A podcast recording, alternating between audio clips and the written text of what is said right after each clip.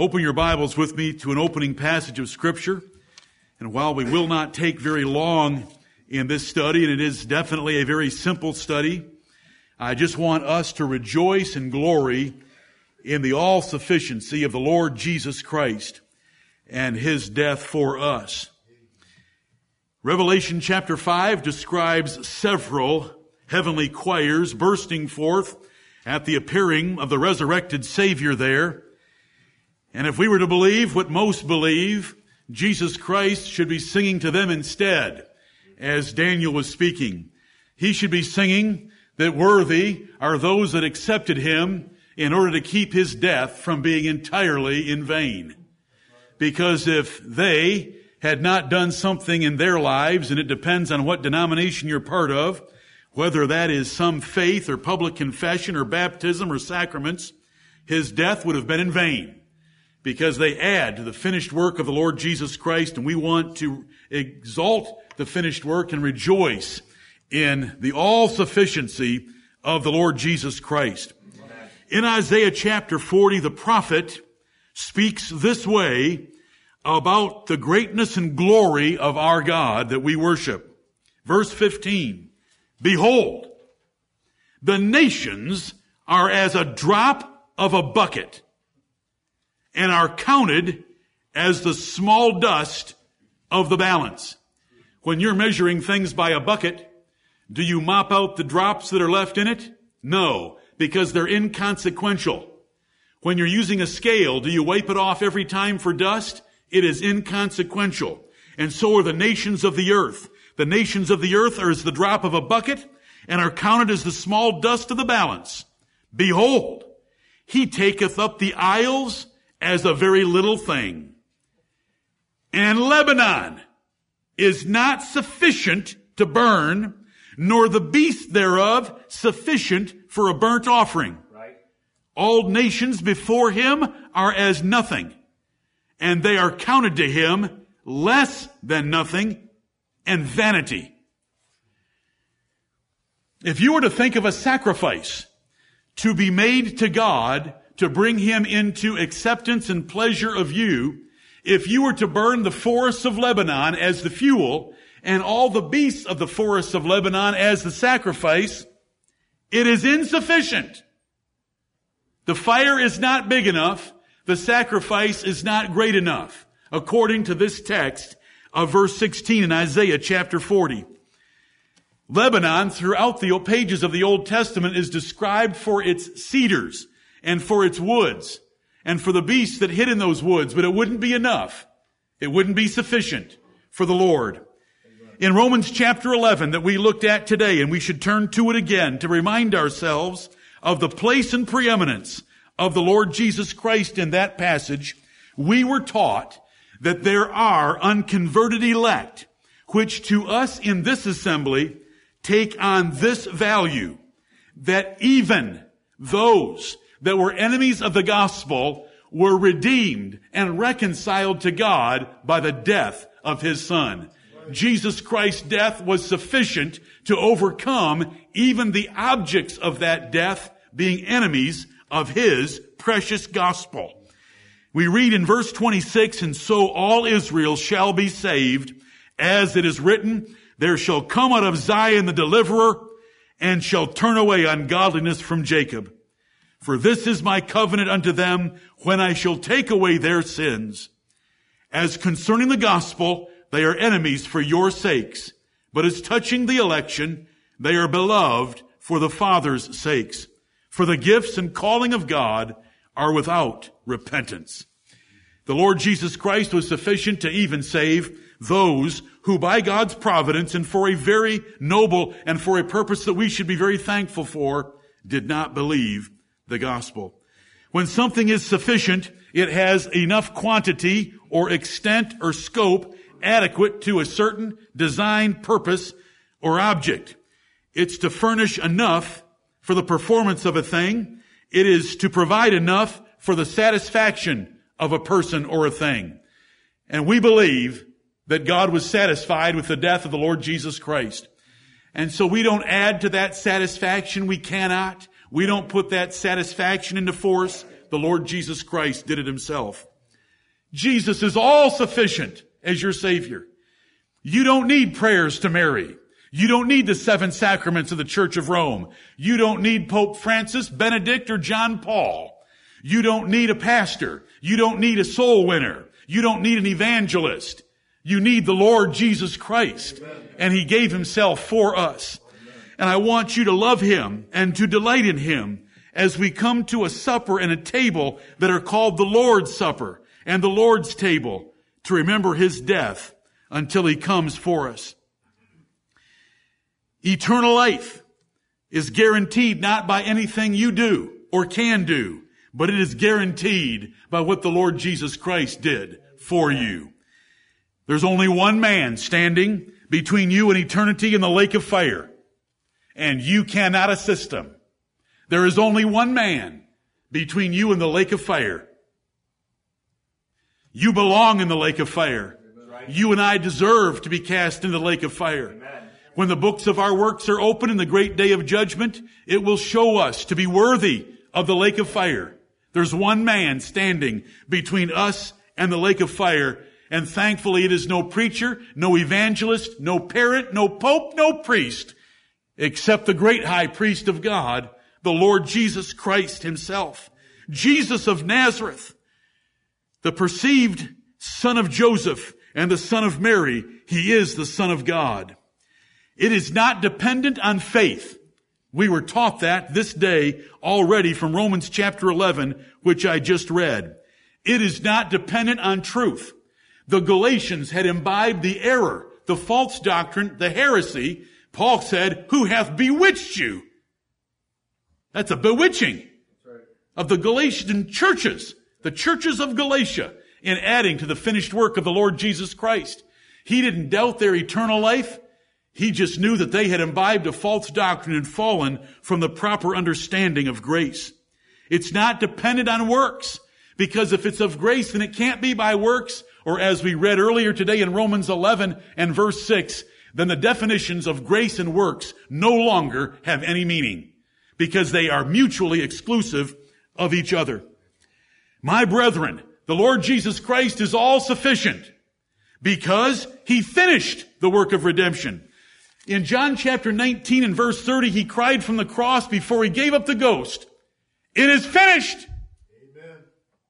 We believe him. Right. We believe him. And the apostle Paul believed him because Paul wrote in Hebrews chapter 9 and verse 12, neither by the blood of goats and calves, but by his own blood, he entered in once into the holy place, having obtained eternal redemption for us. Whoever the Lord Jesus Christ died for, He obtained eternal redemption for us by Himself when He once entered into the holy place of God in the heavenly places and presented His blood through the eternal Spirit and God accepted it. And the Bible tells us that we are accepted in the beloved. It is not taught anywhere in the Bible that we have to accept Jesus Christ as our personal Savior. It is taught throughout the Bible that God has to accept us in our Savior, Jesus Christ.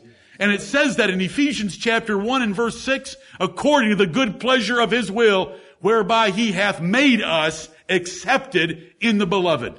And the beloved is the Lord Jesus Christ because God said of him, this is my beloved son in whom I am well pleased.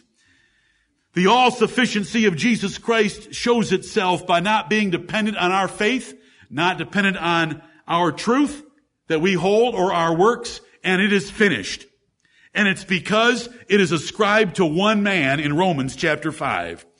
Look at Romans chapter 5 very quickly with me. One man's obedience did it.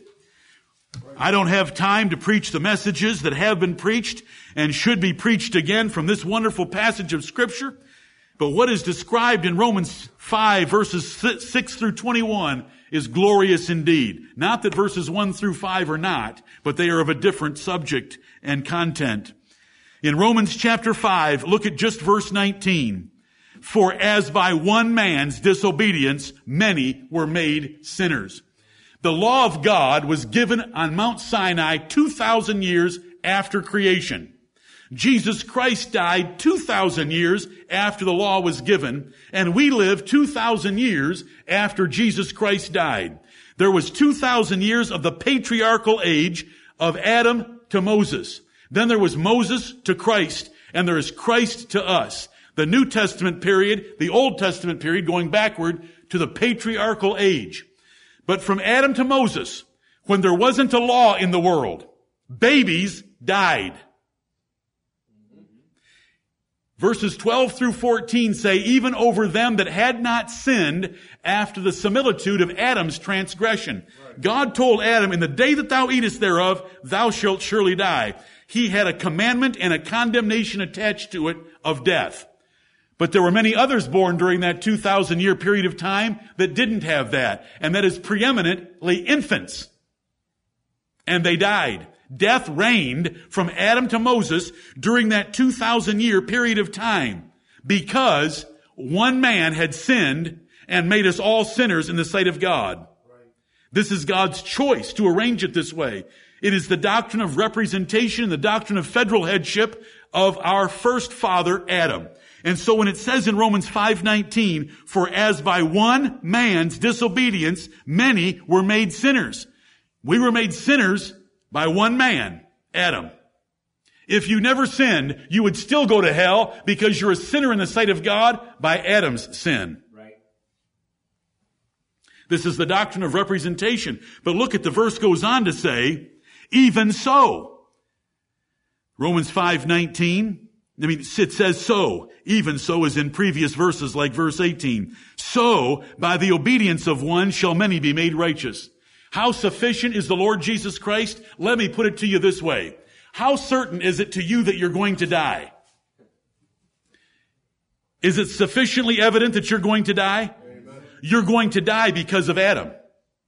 Wherefore as by one man sin entered into the world and death by sin and so death passed upon all men for that all have sinned in Adam. Death comes by Adam. Well, you are convinced of that you can see that there's sufficient evidence you're going to die by your relationship to Adam. That's why children die. That's why babies die. That's why unborn children die. Because they're connected to Adam. You don't tell me about the age of accountability. That's not found in the Bible. And if you think you believe in the age of accountability, then why do children under the age of accountability die? Because they're accountable. What are they accountable for? The sin of Adam. Even before they're born, they're held accountable for the sin of Adam.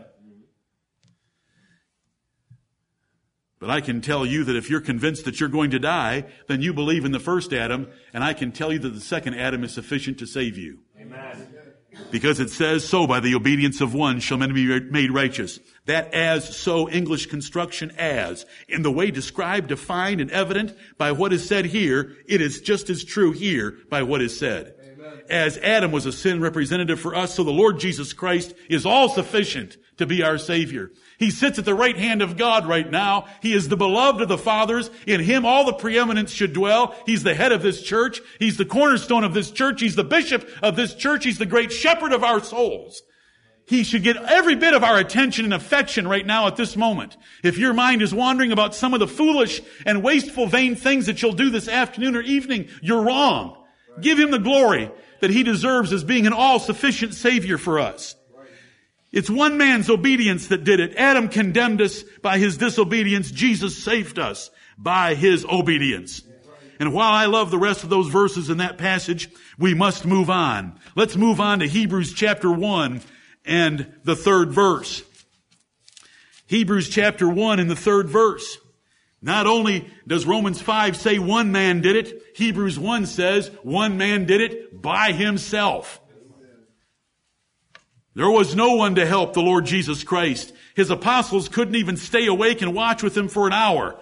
And they ran away and hid from him because they were afraid in the hour of a little bit of trouble while he's the one that went to the cross for them.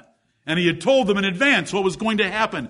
But I read in Hebrews chapter 1 and verse 3 about the Lord Jesus Christ. It says of him, who being the brightness of his glory, that is, the Lord Jesus is the brightness of God's glory Amen. and the express image of his person. You'll never see God. You're never going to see God. God is an invisible spirit, the Bible tells us, but you will see the Lord Jesus Christ, and He is the express, that is the perfectly detailed representation of God, the express image of His person, and upholding all things by the word of His power, when He had by Himself purged our sins, sat down on the right hand of the majesty on high. That is an all-sufficient Savior.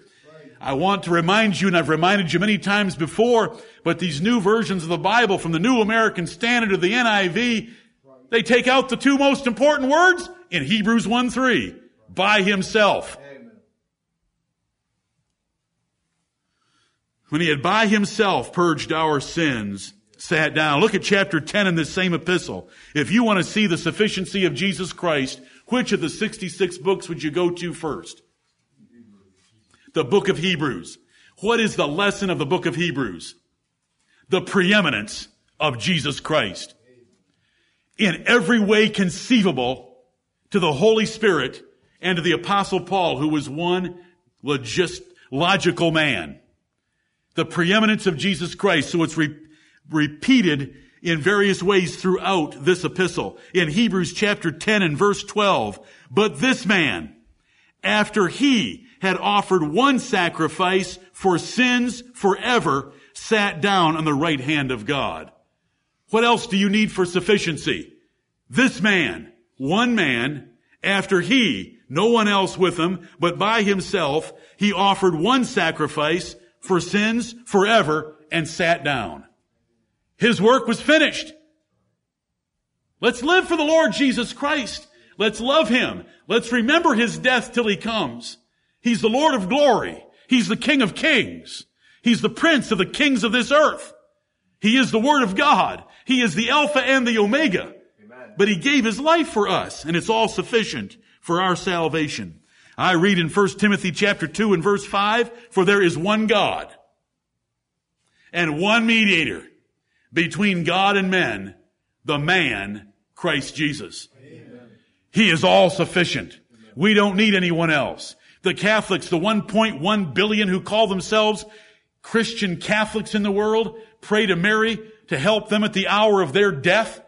Mary needed help at the hour of her death, that the Lord was going to have mercy upon her.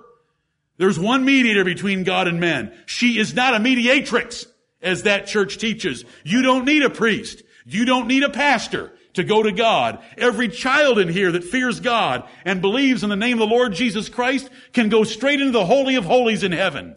You're far advanced beyond any high priest of the Old Testament, even Aaron. Aaron could only go into the Holy of Holies, and that on earth, the decrepit thing that it was, once a year with the blood of animals. You can go into it right now. You can go into it a minute from now. You can go into it an hour from now by the blood of the Lord Jesus Christ because He's all sufficient for us. There's one mediator between God and man, the man, Christ Jesus. Acts chapter 4 and verse 12, our beloved brother Peter, he wasn't of a timid mind by the time you get to chapter 2 of Acts. He's not timid in Acts 3, and he's not timid in Acts 4.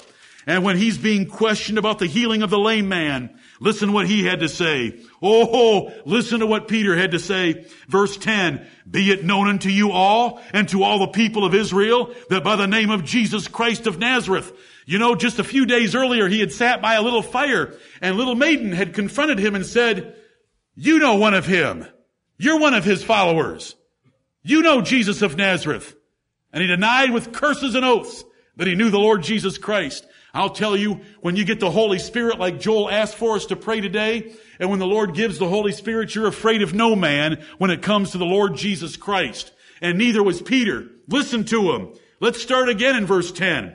Be it known unto you all, and to all the people of Israel, that by the name of Jesus Christ of Nazareth, whom ye crucified, whom God raised from the dead, even by him doth this man stand here before you whole.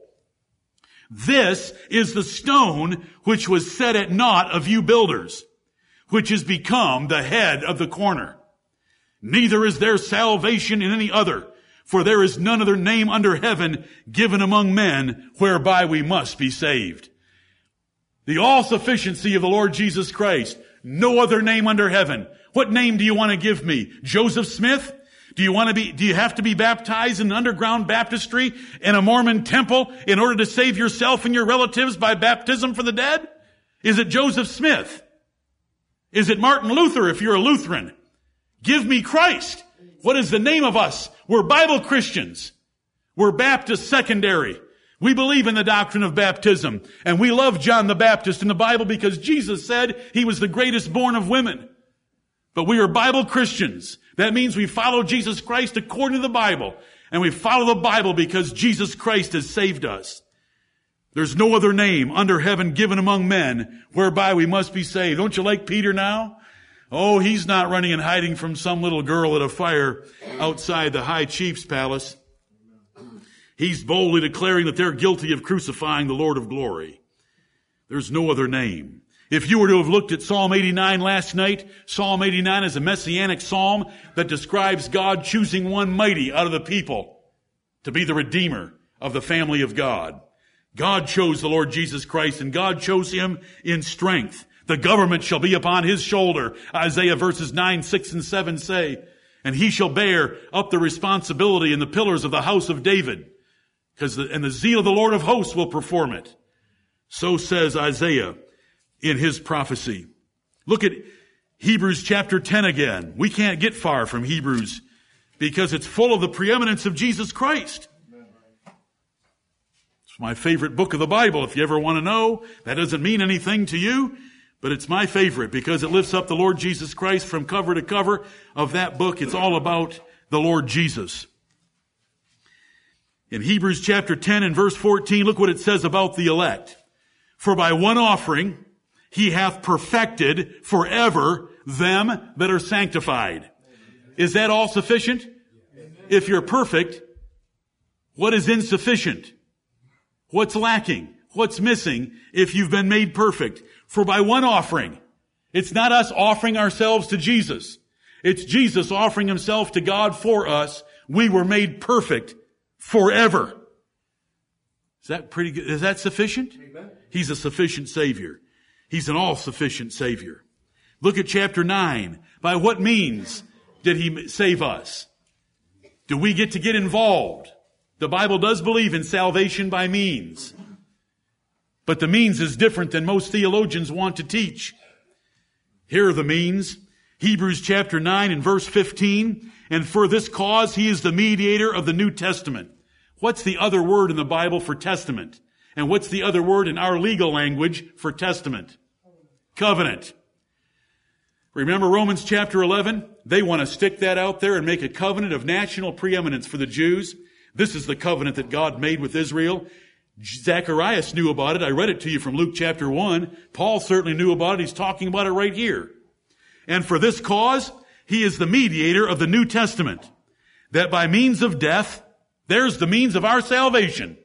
Death the death of the Lord Jesus Christ. For the redemption of the transgressions that were under the first testament, they which are called, those called are the ones from Romans chapter 8 that were predestinated, might receive the promise of eternal inheritance. For where a testament is, this is when you have a will made up, there must also of necessity be the death of the testator.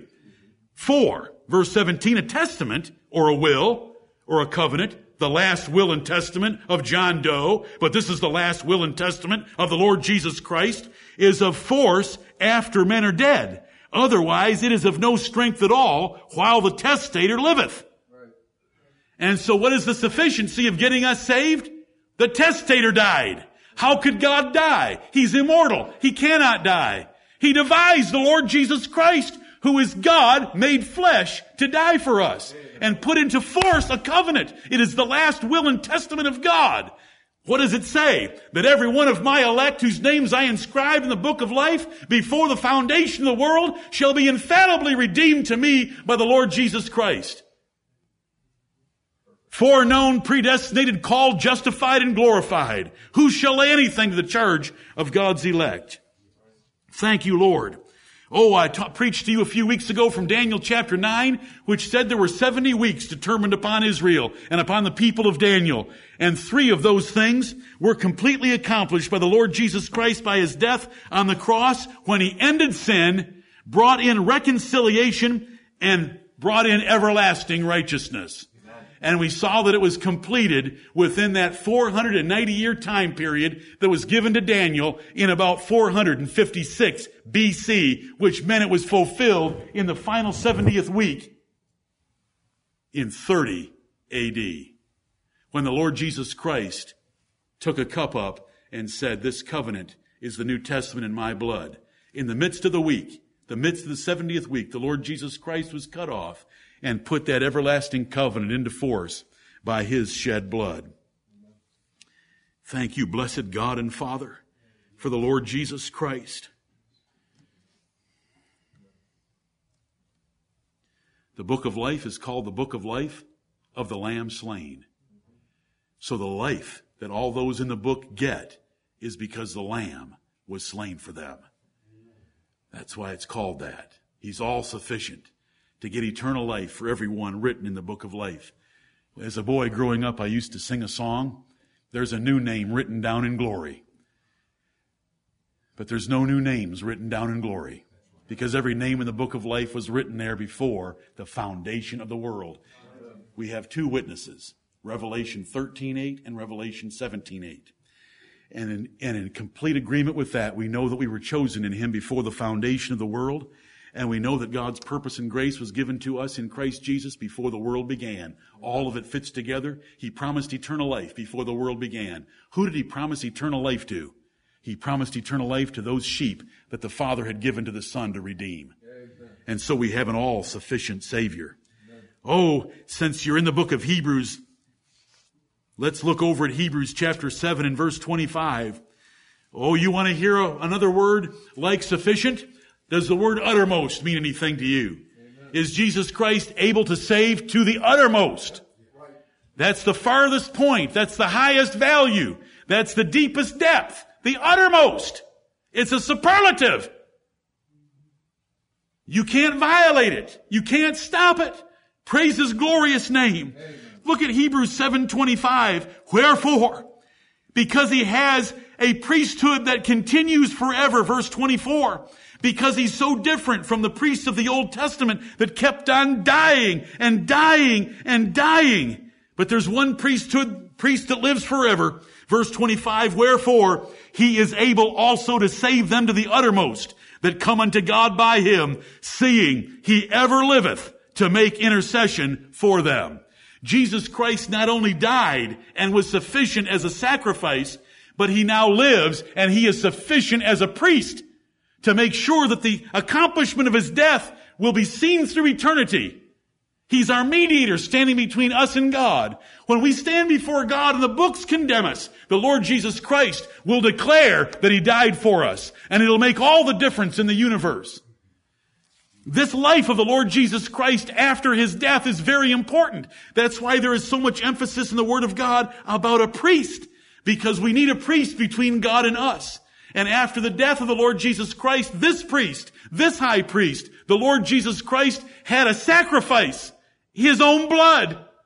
And so notice here, he ever liveth to make intercession for us. So come back to Romans chapter 5 and a verse that you read last evening, and I hope you thought about that the apostle Paul wants to point out that there is something very important that happens with the life of Christ after he died, was buried, rose again, and ascended into heaven. Right, sister? Remember? There's three. Romans 5:10. For if, when we were enemies, we were reconciled to God by the death of his son, watch these words, much more. Amen. How can you say that anything's much more than the death of the Lord Jesus Christ? Much more, being reconciled, we shall be saved by his life. The Lord Jesus Christ is at the right hand of God. You are never going to have to meet the judge without an attorney, and the attorney is the judge's son, and the attorney died in your place. You are saved. He is an all-sufficient Savior. I can meet that judge. I can meet that judge and have him thumb the pages of his books and I can be in dread at what I'm hearing exposed to the universe about my life. But the Lord Jesus Christ is at his right hand, and he's the son of the judge, and he gave his own life for me. I've been judged absolutely righteous and my name's in the book of life. And my mediator will not let me down. And my mediator doesn't die. And my mediator doesn't quit. And my mediator doesn't have a bad day. He is all sufficient. And I hope you love your mediator.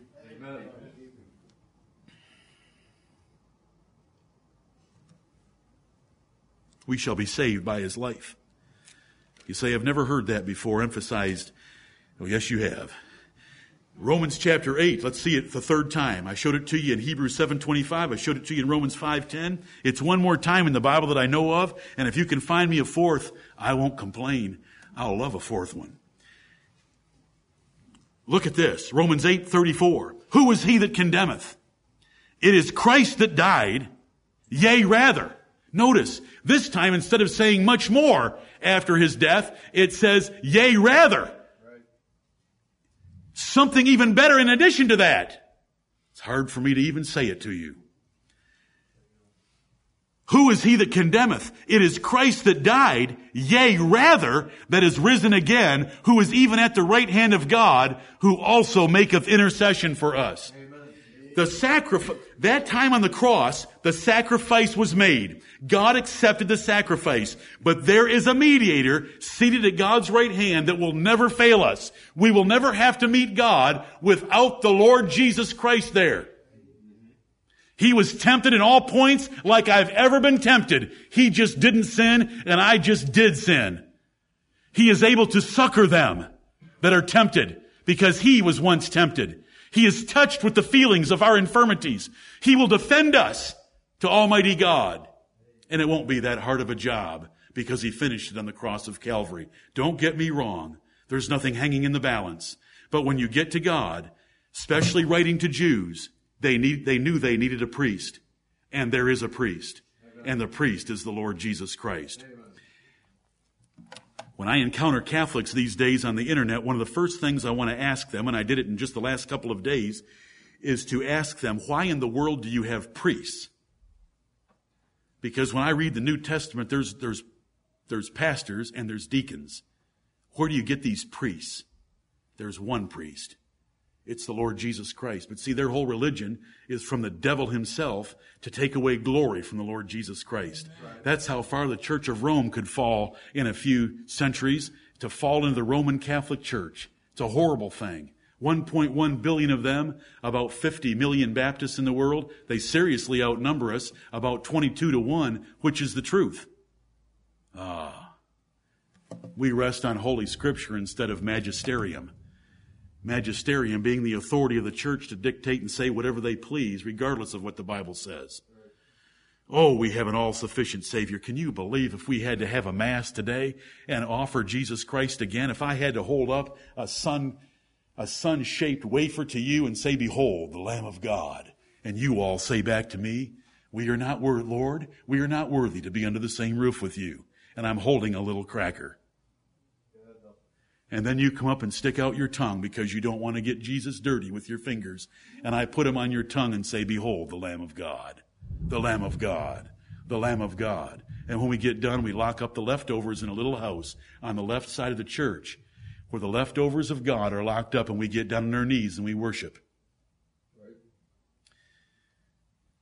And they have to keep doing that. A Mass every week.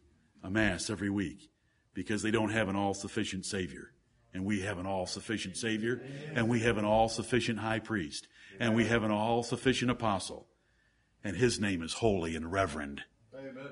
Not the most holy and reverend that sits in Rome, the one that sits in heaven. There's so much more, oh Lord, that could be said and should be said. The Lord Jesus Christ said in John chapter 6, I will lose none of them. I will lose none. Is that a sufficient Savior? I will lose none as thou, and then he said in John 17, as thou hast given him power over all flesh, that he should give eternal life to as many as thou hast given him. Jesus Christ will give eternal life to every single one without exception, not one being lost, to those that God gave to the Lord Jesus Christ to save. That's what Jesus Christ said in his high priestly prayer of John chapter 17 verses 1 through 4 before he went to the cross. All charges are dropped. Have we been to Romans 8:33 today? Who shall lay anything to the charge of God's elect? It is God that justifieth. And how does he justify? Through an all-sufficient sacrifice of the Lord Jesus Christ. Amen. Is that sufficient? No one can lay anything to your charge. Amen. The new covenant that the Lord Jesus Christ put into force says this, their sins and their iniquities will I remember no more. When we get to heaven, we're going to remember our sins and iniquities for a few moments to realize what we deserve. He doesn't remember them anymore in any legal, punitive way. They're over. They're paid for. They're simply a memory of us. But legally, he has none of them.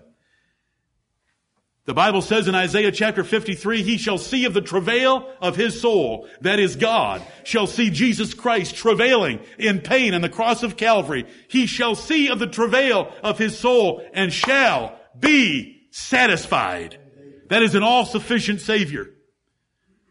That all-sufficiency of the Lord Jesus Christ was presented to us in Romans chapter 11 by the fact that the deliverer came out of Zion for those that were even enemies of the gospel of his son. If you have ever had a miscarriage or you have ever known about a baby that has died, that baby is as connected to Adam as you or anyone else sitting in this assembly. That baby needed the, re- the representation of the Lord Jesus Christ as much as any. The Lord Jesus Christ is an all-sufficient Savior for any. Every single one that God gave him shall be saved. Some of them by God's providence for noble purposes and holy purposes known to him may be enemies of the gospel. Some may be infants that never hear the gospel. But your hope can be in the Lord Jesus Christ. That doesn't mean that all babies deserve to go to heaven. There is nothing in the Bible that teaches that. All babies deserve to go to hell because they're connected to Adam. Adam was far better than they would ever be if they were brought to the light of day and lived out a full life. Adam only had one commandment to keep in a perfect world without a sin nature. But he is an all-sufficient Savior. And you better put your hope in something that's found in the Word of God and not just in sentimental feelings.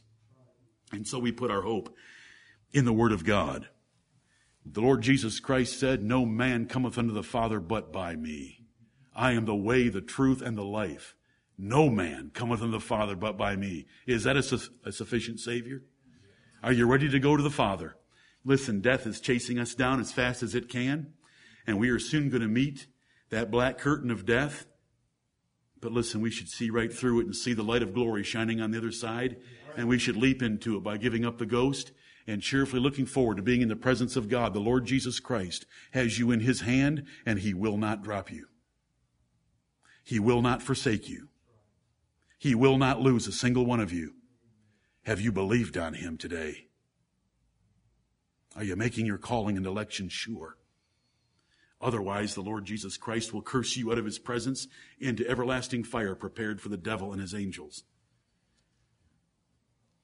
Two more. Will you allow me?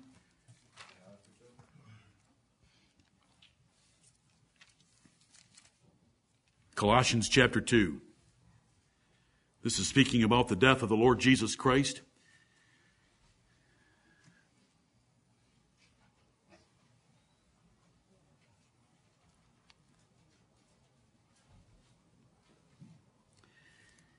The Lord Jesus Christ died, and verse 14 tells us he blotted out the handwriting of ordinances that was against us, which was contrary to us, and took it out of the way, nailing it to his cross. That's the Old Testament scriptures, about 718 commandments that you better keep if you're supposed to, if you're going to have any hope of eternal life. He blotted them all out. But it gets better. I like verse 15, and that's why we're here. And having spoiled principalities and powers, he made a show of them openly, triumphing over them in it. There are spirit beings in this world and they are put into ranks and hierarchies and they maintain authority, the authority structures that God gave them. And that is the devil and his angels, these principalities and powers. But the Lord Jesus Christ spoiled principalities and powers. How did he spoil them? They had something that they thought was theirs and he went and got it and took it for himself. Do you know what it was? It was you and it was me. The Lord Jesus Christ said during his ministry, if I cast out devils with the Spirit of God, then no doubt the kingdom of God is coming to you, and a stronger man has arrived to deliver you from the strong man. A strong man keeping his palace can keep his goods protected until a stronger one comes. Amen. And who is the stronger man? The Lord Jesus Christ Amen. that we're going to remember. Amen. He came and delivered us from the strong man. He took on himself the nature of the seed of Abraham that he could destroy the devil who held the power of death over us because God had said, in the day that thou eatest thereof, thou shalt surely die. And the devil held that power over us from God's own justice, but the Lord Jesus Christ satisfied it all, spoiled principalities and powers. Can you imagine the devil thinking that he had the Lord Jesus Christ now hanging on the cross of Calvary dying, and by that very deed saved us out of his kingdom? That is the wisdom of God. Do you love Lord, do you love the wisdom of God and do you love the Lord Jesus Christ for willingly coming and doing that? Look at Revelation 5. Revelation 5. Oh, do you love Revelation chapter 5 and the choirs that are there? Where does Revelation 5 stand in the timeline of human history? It stands at the ascension of the Lord Jesus Christ. The apostles on earth stood looking up as Jesus Christ went up into a cloud and was received out of their sight, and he disappeared from his earthly ministry. But you know, he had to go someplace because he has a body of flesh and blood glorified in the presence. He's the first fruits of them that slept. And do you know where he was on the other end of that trip? He came into the presence of God. And when he came into the presence of God, there was a book in the hand of Almighty God that no one in heaven or earth could open. And I want to talk about the sufficiency of the Lord Jesus Christ for just one or two more minutes. The choirs in heaven were not singing about being redeemed because they hadn't been redeemed yet. They're about to start singing. This book had not been taken out of the hand of him that sat on the throne. This book that had seven seals and was written within and without is the covenant of the everlasting God, of his judgments upon the wicked and his blessings of salvation upon the righteous. Uh, what he's going to pour out upon the rest and what he's going to do for all the elect. It is the covenant of God. How do we know that? Because when the seals are ripped off it, they burst into singing about salvation. And that this lamb was worthy. But now John is watching. When you look at the first verse, you see in the right hand of him that sat on the throne a book written within it on the backside, sealed with seven seals. And a strong angel was proclaiming with a loud voice, who is worthy to open the book and to loose the seals thereof. And no man in heaven, nor in earth, neither under the earth, was able to open the book, neither to look thereon. There wasn't a man in heaven or in earth. It wasn't Abraham. It wasn't Moses. It wasn't David. It wasn't Solomon. It wasn't Billy Graham. It wasn't Pope. It wasn't anyone that could open the book. There was no one in heaven or earth that could even look on the book. And I wept much. John's there by vision, seeing this. I wept much because no man was found worthy to open and to read the book, neither to look thereon. And without that book being opened, Without the seals being ripped off that book, that is the book of the everlasting covenant. Let me tell you something. If you make a last will and testament, there is a day where you sit with an attorney and they open up and open up a seal of a last will and testament of a father and they declare the benefits to the beneficiaries. Right. And the benefits to the beneficiaries are about to be declared and they're declared throughout the book of Revelation. And that is why the choirs burst into singing shortly. But no one can be found that can even look on it, let alone take it. And John's weeping. And one of the elders saith unto me, Weep not. Behold, the lion of the tribe of Judah, the root of David, oh, hath prevailed to open the book. Hath prevailed to open the book. What did he have to do to prevail to open the book? He had to lay down his life for us and to loose the seven seals thereof. And I beheld, and lo, in the midst of the throne and of the four beasts, and in the midst of the elders, stood a lamb as it had been slain. What color is a lamb as it had been slain? Red. Having seven horns and seven eyes, which are the seven spirits of God sent forth into all the earth. And he came and took the book out of the right hand of him that sat upon the throne. And when he had taken the book, the four beasts and four and twenty elders, the twelve patriarchs of the Old Testament and the twelve apostles of the New, fell down before the Lamb because they were all waiting upon the redemption provided by the Lamb, having every one of them harps and golden vials full of odors, which are the prayers of saints. And they sung a new song. This song had never been sung in heaven before because the Lamb had not been there before. Thou art worthy to take the book and to open the seals thereof, for thou wast slain and hast redeemed us to God by thy blood out of the Piedmont of the Carolinas, out of every kindred and tongue and people and nation, and has made us unto our God kings and priests, and we shall reign on the earth. Amen and amen. He is an all sufficient Savior. What a scene. Until He comes for us, this He delights in. It is called the Lord's Supper. It is called the Lord's table. We are the Lord's people. And He is our Savior. I hope that you know He's all sufficient. I want you to, to delight in Him as we go to that table for communion.